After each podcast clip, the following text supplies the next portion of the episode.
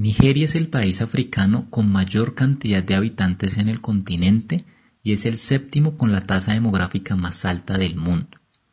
Su historia ha estado permeada de violencia y pobreza, pues pese a que una de sus principales actividades es la explotación de petróleo, esta no ha logrado disminuir la brecha económica y social. Por otro lado, el conflicto entre las fuerzas militares y el grupo extremista Boko Haram ha golpeado gran parte del noroeste nigeriano.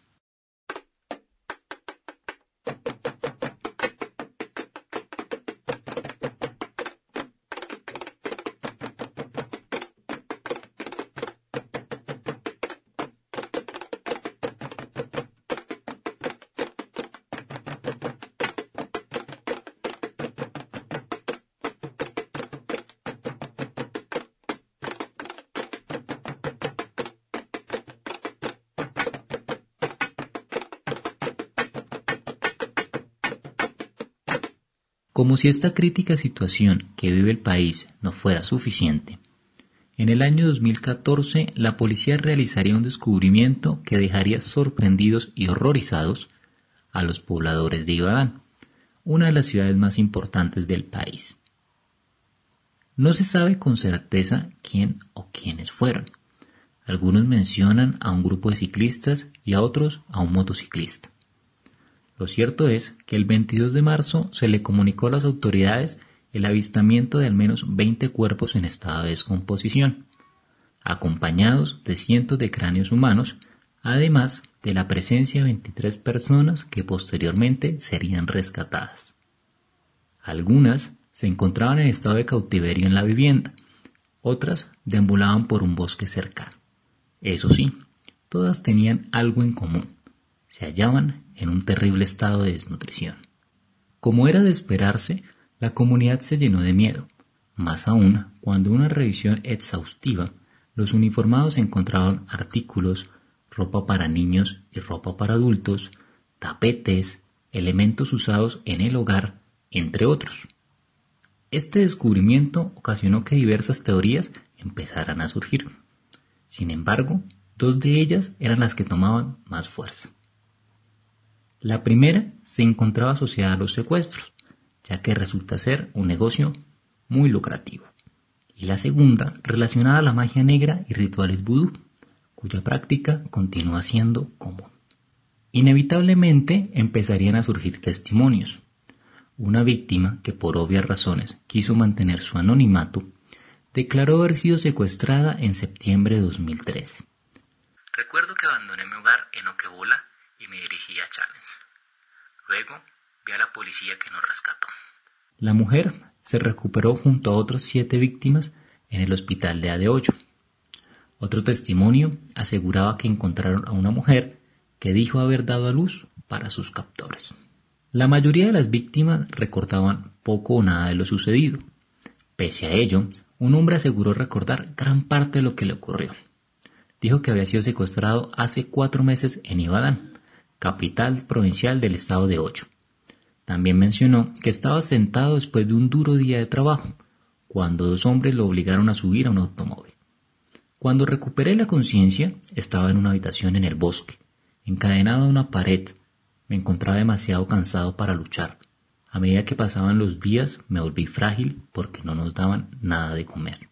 Los médicos afirmaron que otros habían recuperado el conocimiento después de lo que uno de ellos describió como trato inhumano y alimentación una vez a la semana en el bosque.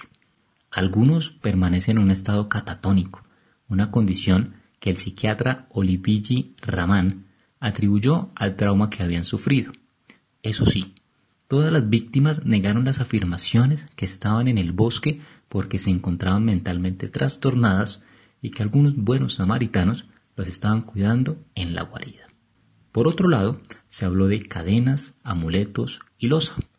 Mencionar estos objetos no es por pura casualidad, pues a menudo las víctimas de secuestro en Nigeria son torturadas o sacrificadas en rituales de magia negra, y la prensa local ha informado de la venta de partes de cuerpos humanos en diferentes puntos del país.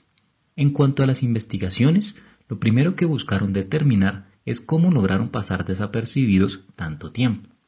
Los vecinos de la zona señalaron que pensaban que la casa situada a un kilómetro de la carretera que lleva a Lagos, era la oficina de una empresa del sector de la construcción.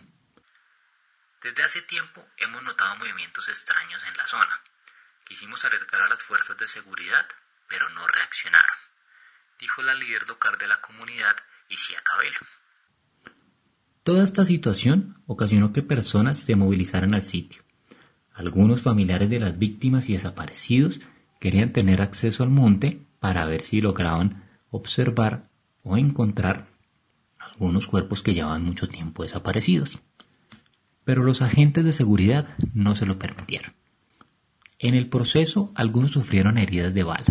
Una mujer que vende comestibles en Agodi Gate, Cafayat Afonja, fue asesinada a tiros cuando algunos policías intentaban mantener a la gente alejada de la comisaría de Sancho, pues recibieron información que unos matones querían venir a prenderle fuego a la casa.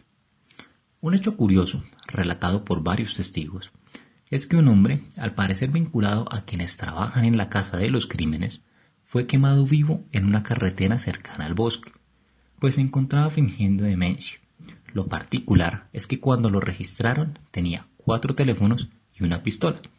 Esto alimentó sus sospechas de que podría ser uno de los secuestradores.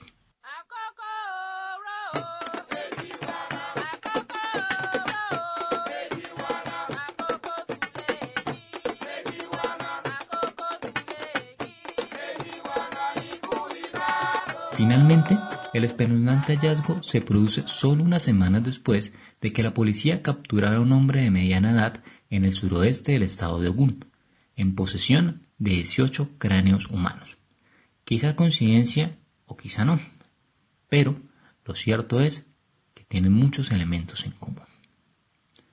Las investigaciones no han sido fructíferas. Muchas personas desconocen la ubicación de sus familiares, incluso después de que el gobernador Ajimovi revocara el certificado de ocupación del terreno, prometiendo que todas las víctimas escondidas en el túnel iban a ser encontradas cuando excavemos todo el lugar. Siete años después, no se ha podido encontrar a todas las víctimas ni señalar a los responsables.